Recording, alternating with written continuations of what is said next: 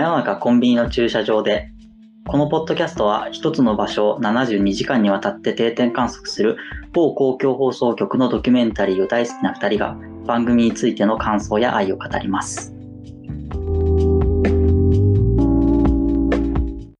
今回は北アルプス天空のテント村という回について話していきます。今回は傑作選になっております。初回の放送は2016年11月ですね。で、タイトルにもあるように、長野県の北アルプスの山あいに紅葉の時期だけ出現する巨大テント村に密着した、えー回になっております。ということで、本田さんいかがでしょうか？はい。これは、なんかこう、タイトルにある通り、天空のテント村っていうのもあって、すごいこう、星がね、綺麗な、まあ山の上での、まあ星の綺麗な夜空を見ながらっていう、こう、宿泊先になってるんですけど、はい。まあ、これ二日目の雨がすごいじゃないですか。いやー、そう。これは、本当それをなしには語れないですよね。私には語れない。あの、い はい。や、これ、すごい、自分もこの回覚えていて、いや、はいいい回だったなと思ってたんですけど、なんでいい回だったかあんまり覚えてなかったんですけど、うんやっぱここの雨によって、なんか全てが浮き出てくるじゃないけど、こうはい。登山の、あの、やっぱ山のこの水も甘いも、この雨によって全部見えてくるところがあるんですよね。で、やっぱりその天空のテント村っていうから、もう本当に大絶景みたいな期待するんですけど、本当それ一日、最初の初日の夜だけで、はい。翌日からすごい雨が来て、それどころじゃないっていうところが、なんかこう、ものすごい山の初心者向けのなんか取扱説明書的な回になってたなと思うんですよね。なんか、この回を登山してない人が見たら、なんか、いいことばかりではないということまでわかるじゃないですか。かはい。こんな素晴らしい景色があってとか、あの、楽しい仲間がいてとか、そういうのも映し出されはするんですけど、あの、とはいえ、あの、タイミング悪いとこうなるよとか、準備してないとこうなるよっていう、なんかこう、あの、現実をちゃんと見せてくれるっていう感じがして、なんか、こんなにうまくまとまった回あるかなっていうぐらい登山会としてはまとまってるなーっていうふうに思いましたけどね。これその傑作選どれにしようかっていう風に、まあ毎回こう二人で話しながら大体選んでるんですけど、うん。なんか覚えて、あんまりこう、覚えて、細かいところは覚えてないけど良かった気がするっていう理由で二人で選びましたもんね、なんだっけ？みたいな感じで。そう。で、そんで僕も改めて見たら、本当に、まあ一日目は割とこう、本当にそのタイトルの通り北アルプスのテント村じゃないですか。うんの風景みたいのが。で、やっぱ色鮮やかなテントをみんなこう岩肌のところに広げていて、で、なんかこうちょっと、その自然の雄大さも含めて、こう緩やかな感じなんだけど、二日目からもう、もう僕はテントとかそういうキャンプやらないんで、はい。なんか、早く、あの、なんか山小屋みたいなところにみんな避難すればいいのにと思いながら、僕は見てましたけどね。あれなんてもう本当心折れますよね。あんいや、なのがだって、信じられないぐらい雨だったじゃないですか。はい、はい。あんなに山の天気は変わりやすいみたいなのあるけど、そんな変わるっていうぐらい、ここまで変わるかっていう感じ。でも途中で、その親子出てくるじゃないですか。はい。あの、山小屋で一人で女の子がいて、で、声かけると、パパはテントを張りに行ってると。うん めちゃめちゃ悪天候の中、うんテントを張り。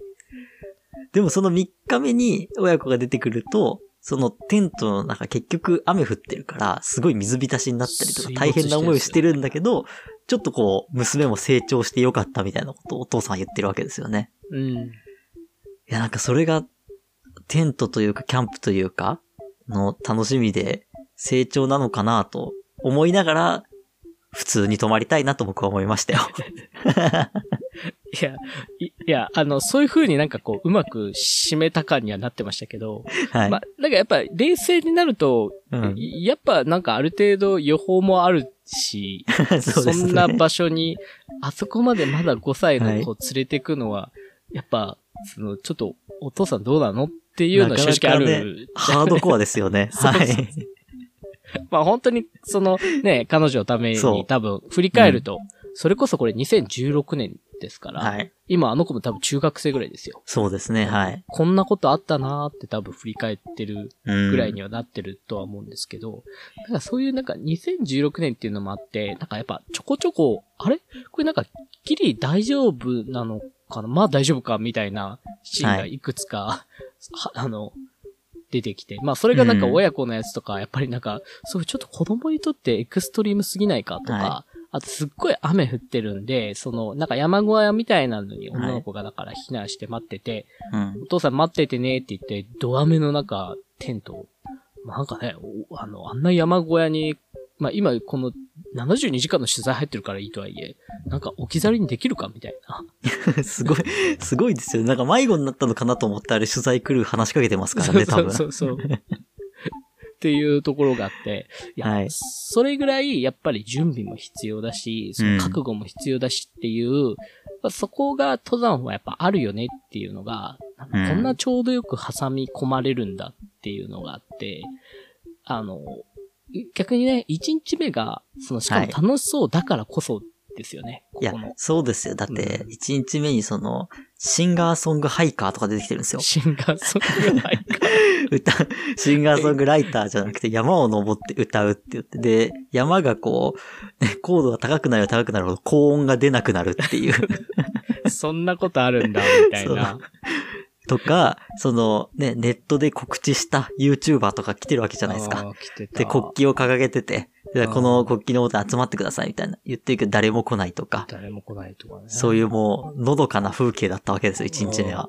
一日目のなんかキラキラ感って上げればほんと切れないですよね。いや、きりないですよ、本当に。あの、なんかこう、青空に広がった中でこう、はい。木でできたこうテラスがはいはい出来上はい。がってて、そこのテラスでみんなうまそうにおでん食ってたじゃないですか。はい。ああいうのも美味しそうだよなとか、みんな楽しそうにこう調理してお酒広げてみたいうな。ん。あんな、いや、ちょっと俺も行きたいなって思ってたところの二日目ですからね。いや、そうですよドア目っね。ていうね。だってもう、一日目に出てきたあの、イルミネーションテントの人とかどうしたんだろうって思いますもんね。あ れも、なんかね、自分のテントにイルミネーションを貼って、ま独特のあのイルミネーションを。そうそう、はいハロウィンのランタンとかあったりして、うん可愛いなと思ったんですけど、あれだってなんか、もうすごいなと思ってるの、あの、思ったのは、お休み中すいませんってこう、インタビュアーが中入ってくるんですけど、はい。あれ、あの人、あの電飾を見せる、人に見せるためだけに、つけて自分は中でもう寝てるんですよ。はい。電気真っ暗で。すごいですよね。うんだって、それも多分電源とか持ってきてるわけじゃないですかそうそう。そう、多分ね。な、なのに、その、自分はもう寝てるっていう、本当にこう、見せ、そのテントを見せたいっていう新しい自己主張ですよね。そうそうそうそう。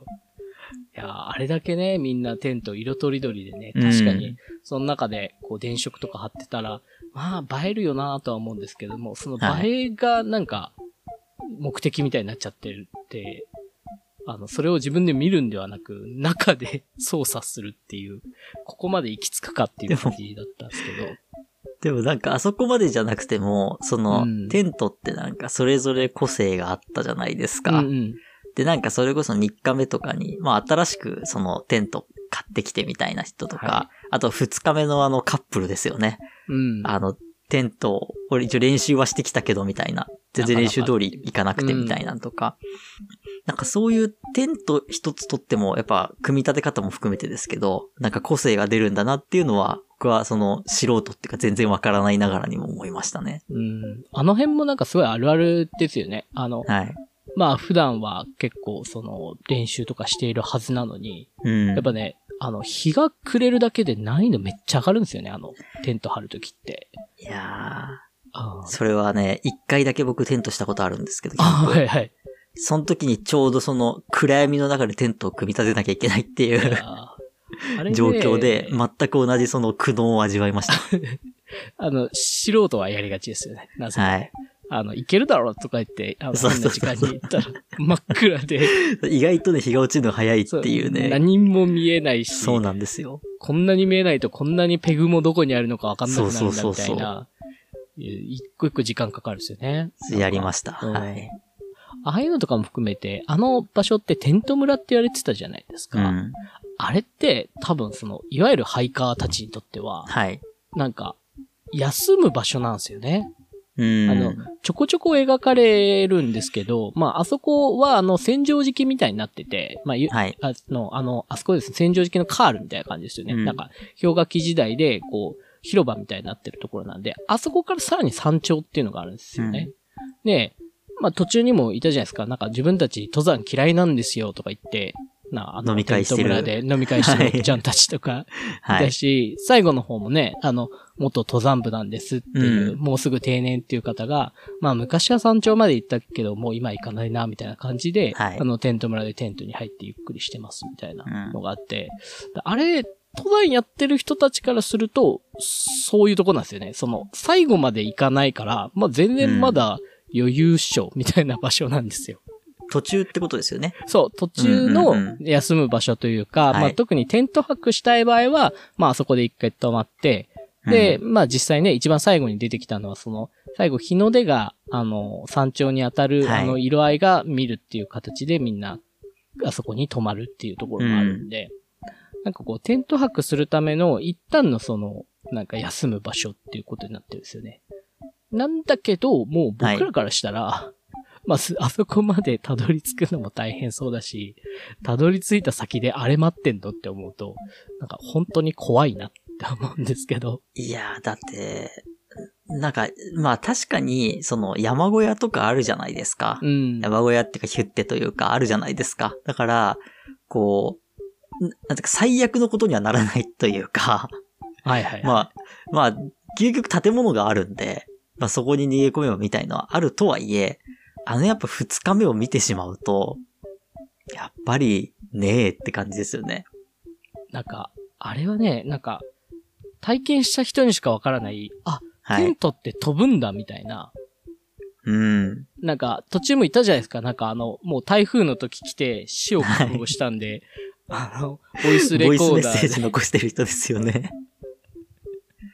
そんなことやってる暇じゃねえよみたいな思うんですけど、はい。まあ、それぐらいやっぱりなんかもう服と飛ぶんだろうなっうん。ていうのは、まあ明らかになんかわかるんですよね。で、それぐらいなんかあのテントの感じって、全然風がない時に過ごしているテントと、あの、ああいう状態になった時のテントのなんか、うん、なんか、安心できなさっていうんですかね。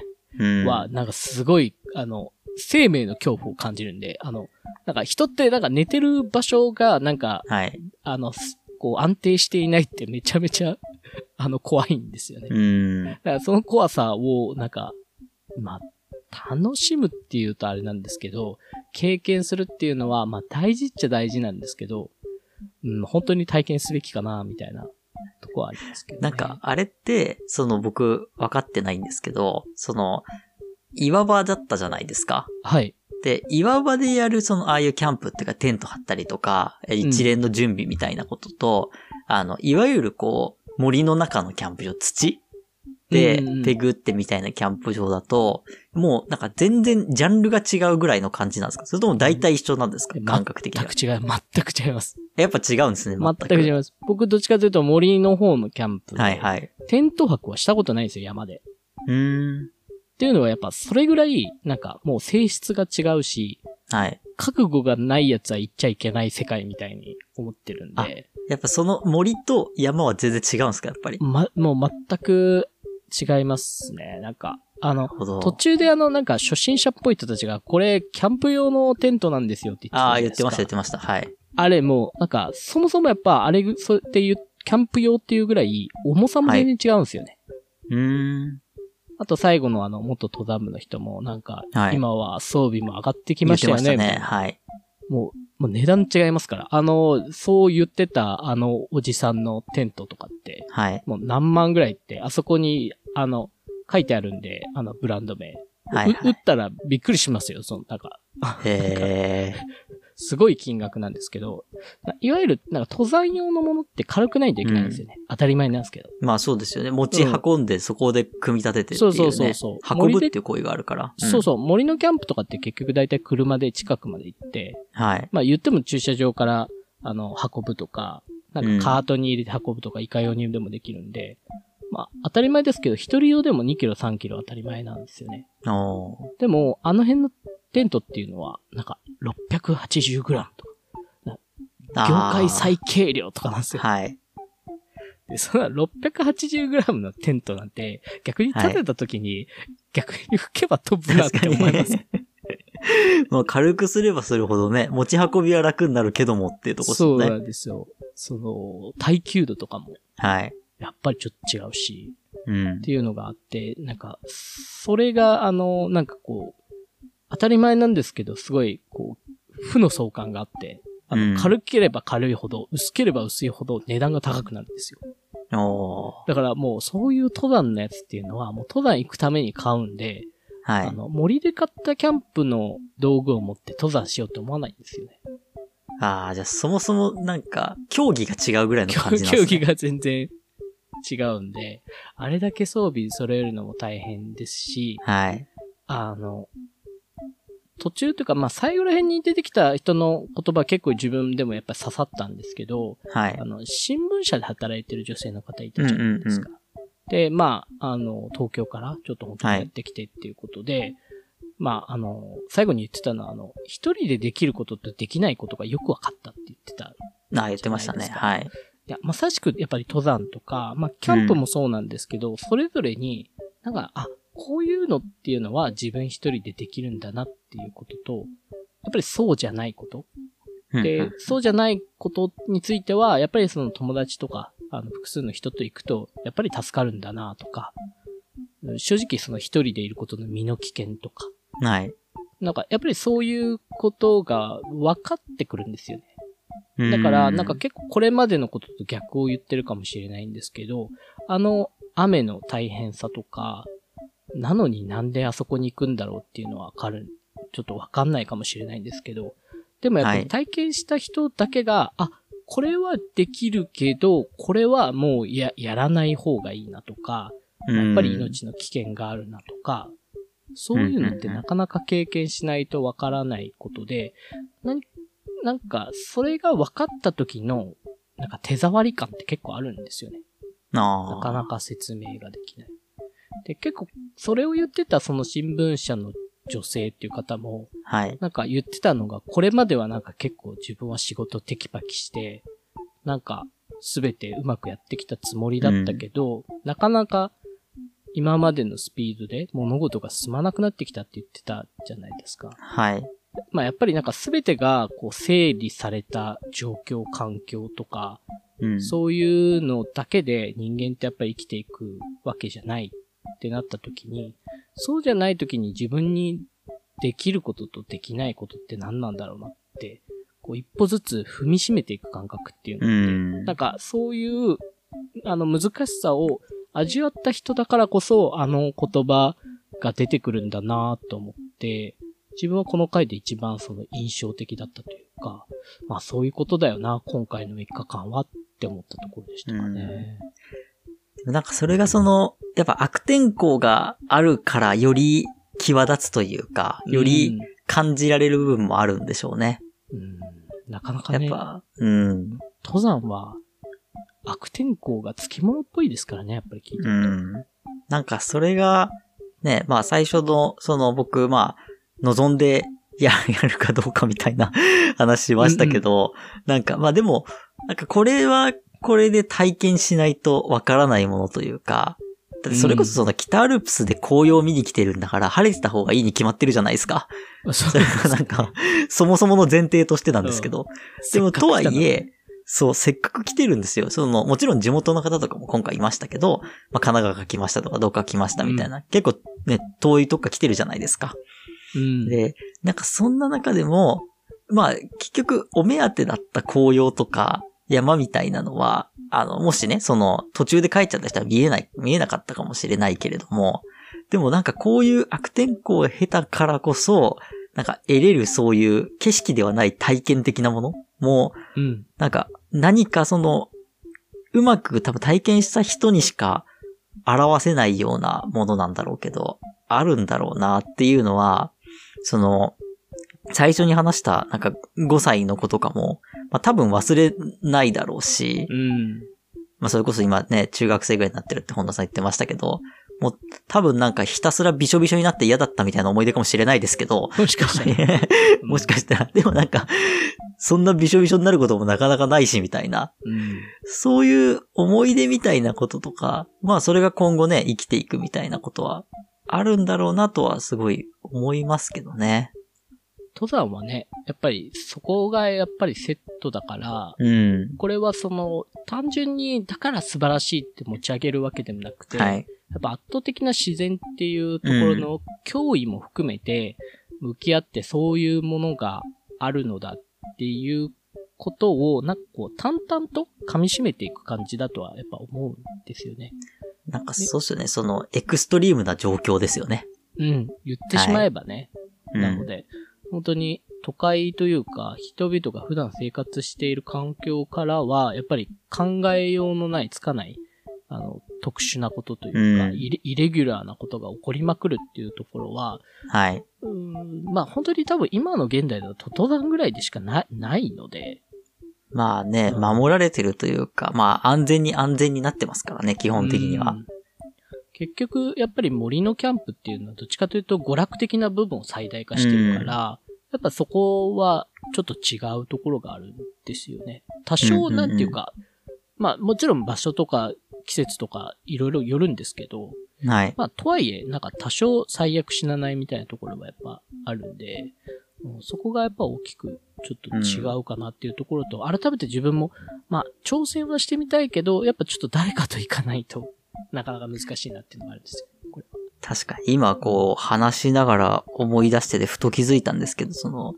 キャンプというと必ずセットで出てくる焚き火がほぼ、てか出てきてないですよね、今回ね。あ、ない、ないですね。って多分多分禁止だと思いますね。そう。うんなんかそれも多分、大きい違いというか、うんうんなん。かそういうその、なんかのどかな感じじゃないというか、焚き火見てチルみたいな感じではないっていうことなんでしょうね。ちょっと修行僧っぽいやつですよね。はい。だからもう、あの、もう序盤の方とかでこんなの詰め込んでてっていう時に見た、やっぱりはいこの登山にはおなじみのアルファカ米ですよね。あれはかわいい。覚えてます？覚えてます。何の回でしたっけあれ？あれは、あの、訳あり、訳ありスーパースーパーですよね。うんあの、俺たちの東京五輪はまのやつですよね。そうそうそう。はい。なぜかよく出てくるアルファカ米っていうのは、やっぱりこう、はい登山でこそ必要なんだなっていうのがよ,、うんよくわかるというか、うん。アルファカ米はどこにでも出てくるなと思って、意外となんかそういうリンクも楽しんでるっていう。いや、なんか本当に山の、なんか怖さも含め、まあ魅力も含めですけど、すごい、それがもうぐっと詰まった72時間だったなと、本当に思いました。そう。だから登山行こうかなって思う人は、まずはいこれを見てね、変な意味じゃなく、よ良さもあるんで、良さも厳しいところも含めて、なんかこの回を見れば、なるほどってこういろいろ思うと思うんで、もうおすすめしますね。なんかもう教本ぐらいの感じ でね最初に見た方がいいですよね。入門書として、入門書として。はい。っていうところですかね。はい。はい。じゃあ今回は以上となります。はい。ありがとうございました。ありがとうございました。